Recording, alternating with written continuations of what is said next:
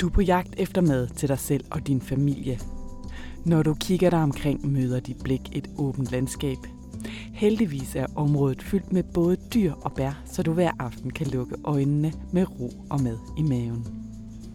Det er bedst at stille sig højt i landskabet, for på den måde kan du spejde efter det bedste jagtbytte. Og herop der mærker du vinden, der rusker dig blidt i håret. Du skutter dig. Solen bryder frem og rammer dig i ansigtet. I dag er du måske heldig at fange et rensdyr. Pludselig hører du en udefinerbar lyd, der bliver kraftigere. Alting begynder at ryste. Uden varsel forsvinder den jord, du står på under dine fødder. Verden vender på hovedet.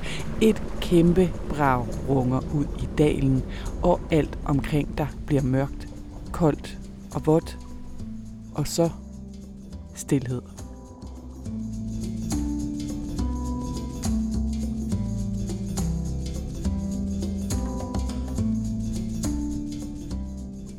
I istiden omkring år 13 til 15.000 før vores tid rammer et kæmpe jordskred i Lerup Ådal. Vi ved, at lyden har været ekstremt voldsom, og vi ved, der har været mennesker i området. Men om nogen reelt har oplevet jordskredet helt tæt på, det kan vi kun gætte på. Men de kan altså ligge begravet i jorden lige her ved vores fødder og være en kæmpe arkeologisk opdagelse, hvis man altså begynder at grave en dag. Og hvem ved, fordi hvis der har virkelig har stået mennesker op på det her jordskred, det, da det er sket, så vil de jo være kommet ned imellem jorden.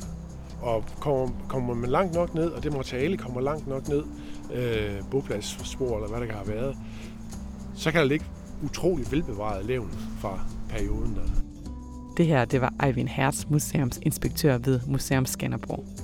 På en sharpet, blæsende og våd vinterdag, der er han taget med mig til Ilrup Ådal for at fortælle om istidens store jordskred og for at tage et par chancer. Det her det er virkelig lyden af sharp og gummistøvler. Nå, hvordan kommer du over den store vandpyt der? Det var det chancen.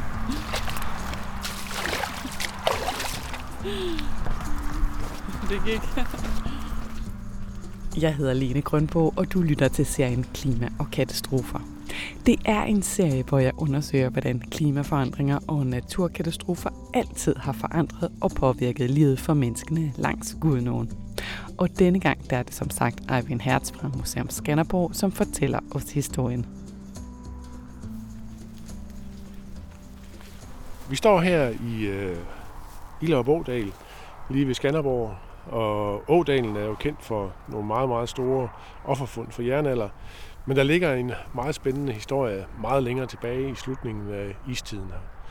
Og vi skal simpelthen forestille os, at netop her, der står øh, den her store øh, ismasse, altså vi står foran en bred nærmest, der istiden faktisk med kuldefremstød og, og varme, der kommer, bevæger sig noget frem og tilbage i, i landskabet. Men står, står vi og kigger på den her, simpelthen den her måske kilometer høje iskant, så vælter der smeltevand ud af, af den her bræ. Og det er både ovenfra og vand, der går ned gennem isen og kommer ud gennem de her mundinger, man, man, man ser i, i bræerne. Og det har spulet ud simpelthen gennem ådalen og løbet ud mod vest og formet nogle af de øh, sandsletter, vi ser ude i, i Vestjylland. Og det har eroderet voldsomt. Og den her ådal, vi ser i dag, der ligger bunden i cirka 30 meter over havet. Og øh, topniveauet rundt omkring de høje terræne op i cirka 80 meter. Og de boringer, der er blevet lavet hernede gennem tid, viser, at der, der er sedimenteret, altså øh, efter istid, er der simpelthen aflejret sig lag, der er op til 25 meter tykke. Så man skal forestille sig, at dalen virkelig har været så nærmest V-formet. Øh, I dag ser man så nærmest som U-formet. Men den har fuldstændig været V-formet, og der har løbet øh, sådan en rivende strøm ned i bunden af ådalen ud mod vest. Øh, årsagen til, at vi kender det her, øh, til det her jordskred, det er, at øh, geologerne på AU, AU Geoscience, øh, at øh, de har gjort os opmærksom på, at, at det er her, og ligesom fortalt historien om, om størrelsen af det og betydningen af det. Og du har sat mig i stævne her på en øh, parkeringsplads lidt uden for en ådalen, og så skal vi så ned ad en sti den her vej ned. Ja, på vej herned til Ådalen, og det her sted, vi skal, så fortællingen kommer til at gå omkring, der er det her landskab, vi ser, det er et åbent øh, tunderlandskab. Og tunderlandskabet, jamen det består af, af altså nærmest øh, isen, der er det råjord simpelthen, altså øh, ler, sand, grus, store sten, der ligger her. Og går vi lidt tilbage øh, fra isen og længere i baglandet, så begynder de her øh, vækster at komme. og det er sådan noget som øh, ribelyng og, og, og for stenbræk og, og gul ølands soløje, og der på et tidspunkt begynder multebærne også at komme. Og kommer man lidt længere bagud, så ligner det, så ser det ud som sådan nogle kæmpestore hedelandskaber, hvor vi også får havtårn og pil og enebær efterhånden. Og længere bagud igen, jamen, så begynder øh, der at komme små træer som birk og fyrtræer. Øh, så nærmere vi er isen, jo mere råt er landskabet.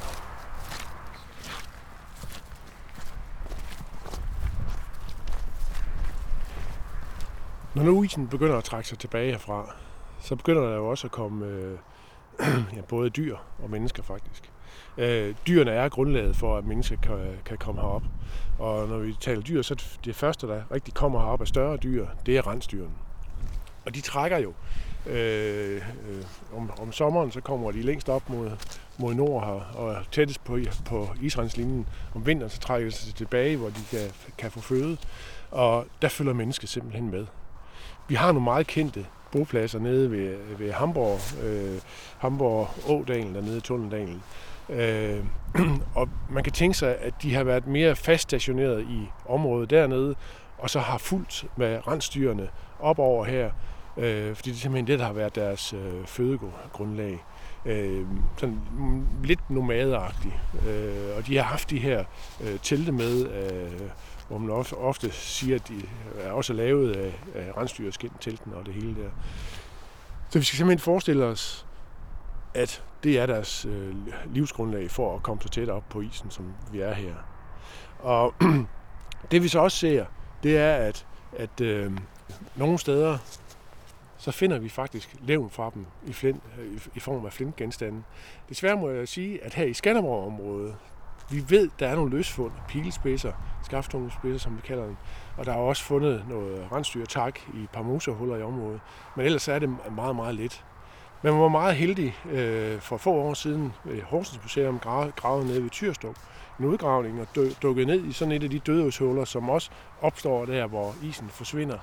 Og der finder man simpelthen øh, rensdyr tak nede på bunden og også flintgenstande. Altså på den baggrund, at vi, vi har nogle ganske få spredte og fund i området, jamen så ved vi jo, at de har været her. Det betyder, at, at øh, hvis det her begivenhed, der sker der lige hvor Øh, isen er forsvundet herfra, og tundren begynder at tø, at tø og de her vandmasser fosser ned gennem ådalen, så det bliver delvist den ene side her i nordsiden af ådalen, øh, ganske givet undermineret, står meget stejlt, og forsvinder tundren, altså frosten i jorden, også, men så bliver de her sider sådan helt, øh, ja, øh, øh leren blev helt svampet og løs i det, og på et tidspunkt går der simpelthen et kæmpe skred herover på en halv kvadratkilometer fra et terræn på cirka øh, 80 meter over havet og helt ned til, til omkring 50 meter. Øh, og det vil sige, at det det er stedet ja, 25-30 meter, øh, en halv kvadratmeter, sætter sig sikkert i løbet af ja, ganske få minutter. Og vi kan se det ud i bunden af ådalen, fordi de jordmasser, der bliver skubbet ud, jamen, de ligger øh, store volde ud i ådalen, som man stadigvæk kan se på, på, på lidar skyggekort i dag, hvis man kigger på ådalen. Og hvis man går ind og kigger på, på de her lidar skyggekort, jamen, så kan man faktisk øh, helt tydeligt se det her kæmpestore øh, jordskred. Og vi ved, der har været mennesker i området. Vi ved selvfølgelig ikke, om de har stået lige der og set det, eller stået der og på en eller anden måde oplevet konsekvenserne af det. Men hvis vi forestiller os, at man har været menneske og stået lige der ved, øh, ved jordskredet i det, det er sket, hvordan har man så oplevet det? Altså, der har været øh, sådan en stor jordskred som det her. Det larmer helt vildt meget.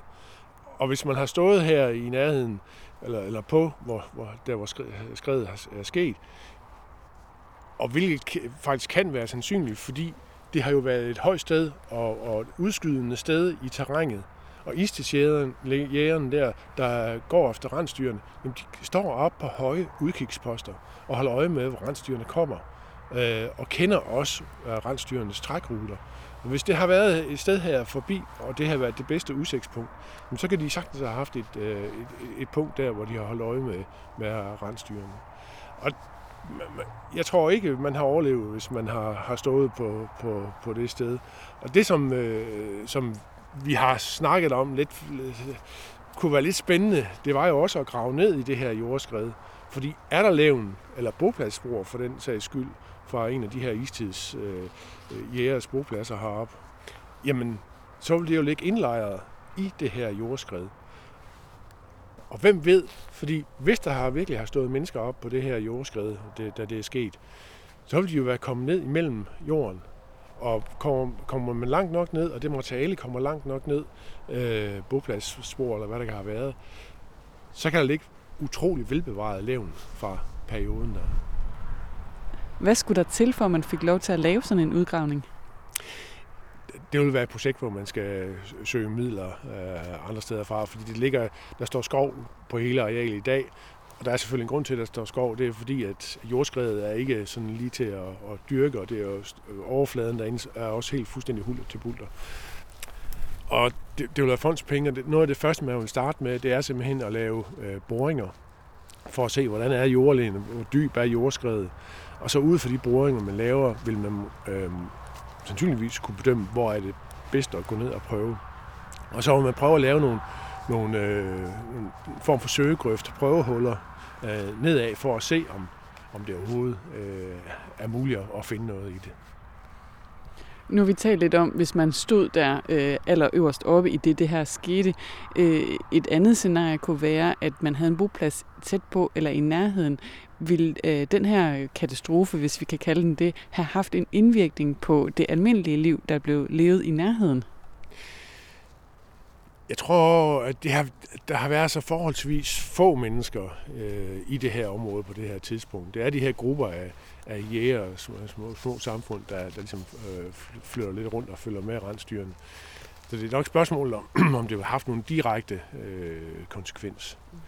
Men man kan sige, at den meget store glædelige konsekvens, det har haft for senere fund her, det er, at det skred simpelthen spærrer, laver en kæmpe spærring ude i bunden af ådalen. Så netop øh, den sø, der opstår, hvor det store våbenoffer ligger nede i ådalen, den opstår der. Og det er simpelthen baggrunden for, at vi har det der meget store våbenoffer liggende der. Har der ikke været en sø, så har der heller ikke været noget våbenoffer. Og man kan sige, nu henviser du til det store våbenofferfund her i Illerup Ådal, og hvis man er interesseret i at høre mere om det, så kan man jo gå ind og høre en af vores tidligere sæsoner, der hedder Den Hellige Dal, hvor vi netop øh, er i Illerup Ådal og høre om det fund, og også høre om, hvordan man kan se det ude på Moskov Museum. Nu sige, vi, har, vi har snakket lidt om, om landskabet og hvad der vokser i landskabet og dyrene og sådan noget. Og når vi snakker øh, for eksempel temperatur, så her i den øh, første del, sandsynligvis her i den periode, hvor, hvor skredet er sket her, der er temperaturen fuldstændig som i dag. Altså ligger på 8-9 øh, grader gennemsnitligt om sommeren, og selvfølgelig meget koldere om, om vinteren. Øh, så det har altså ikke været nogen den store øh, nydelse, man har haft. Øh, grund til at, at være godt øh, påklædt. Øh, så når vi ser på fødegrundlaget for mennesker heroppe, så må man sige, at det har jo været øh, et, et, et, et, lidt et slaraffenland, fordi det er altså ikke føde, man mangler. Øh, rensdyrene har været her, der har også været nogle mindre øh, pattedyr øh, tæt på heroppe. Og når man tænker på, at, øh, at der, der er de her øh, multebær og, og, og enebær og eventuelt havtårne og de her forskellige ting, så er der også for, være mulighed for at samle øh, forskellige øh, frugter og bær herop. Og det gør simpelthen, at, at det en, på en eller anden måde er øh, en form for, for, for slaraffenland. Altså, de har ikke sultet de her. De har nok skulle arbejde for føden, men, men øh, de, har, de har haft det ganske udmærket og et godt jagtterræn heroppe. Og lidt sjovt, som, øh, som min gode kollega Morten Fischer Mortensen på Nationalmuseet, han øh, siger her, fordi han er en af de forskere, der virkelig arbejder meget med, med den her periode og, og, og naturvidenskab. Øh, når han ser på alle de her gode ting, de her istilsæder har kunnet nyde der, så har han sådan et udtryk, der siger, at vi er kommet flere tusind år for sent til festen. Ja, vi skulle i stedet for stå her med vores rensdyr og spise uh, multebær. ja, det var faktisk... Uh, det har, været, det, har været, det har faktisk været, nok været en, en form for fest.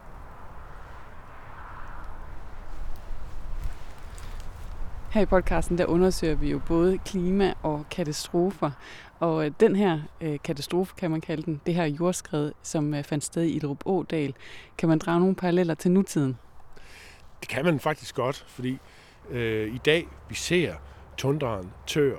Jamen hele øh, store områder af Sibirien forsvinder, øh, og, og man finder de her øh, jamen, mammutter og forskellige andre øh, dyr derovre, i, i, i, som dukker op af, af tundraen.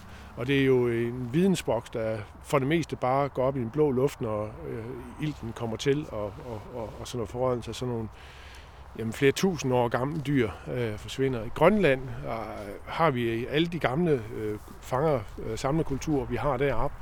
Øh, levnene for dem, deres bogpladskultur øh, og materiel kultur, øh, har jo ligget bevaret fuldstændig intakt i de her tunderlag, altså træ, øh, ben og, og, og, og alt muligt andet, de, de har haft øh, som materialer deroppe.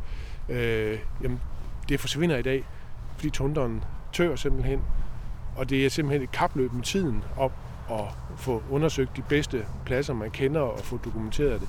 Fordi om 20, 30, 50 år, så kan alt det der materiale simpelthen være forsvundet. Og det er en katastrofe for arkeologien.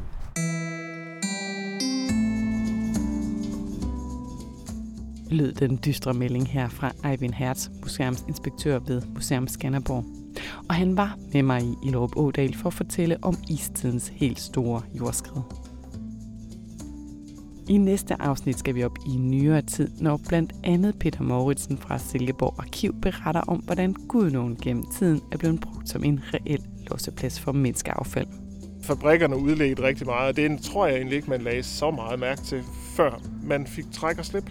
I Silkeborg skete det omkring 1906, da man fik et vandværk. Man havde allerede kloakkerne til det. Og øh, lå rigtig fint. Der var masser af vand her, så man kunne sagtens komme af med alt det der. Og folk var jo begejstrede for at slippe for de her das, hvor man brugte en tynde. Det bredte sig hurtigt i Silkeborg, og der var jo ingen tvivl om, at øh, der kunne ikke ske noget ved det.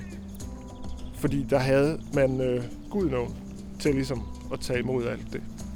Så man hælder det simpelthen ud i Gudnåen? Fuldstændig direkte ned i Langsøen her sagde her Peter Mauritsen fra Silkeborg Arkiv. Det bliver i næste afsnit af serien Klima og Katastrofer. Jeg vil anbefale dig selv at tage ud og besøge det her fascinerende område ved Ilrup Odal. Og så finder du selvfølgelig også mange flere oplysninger om stedet og om Gudnåens kulturhistorie på vores hjemmeside. Det er som altid gudnå.dk podcast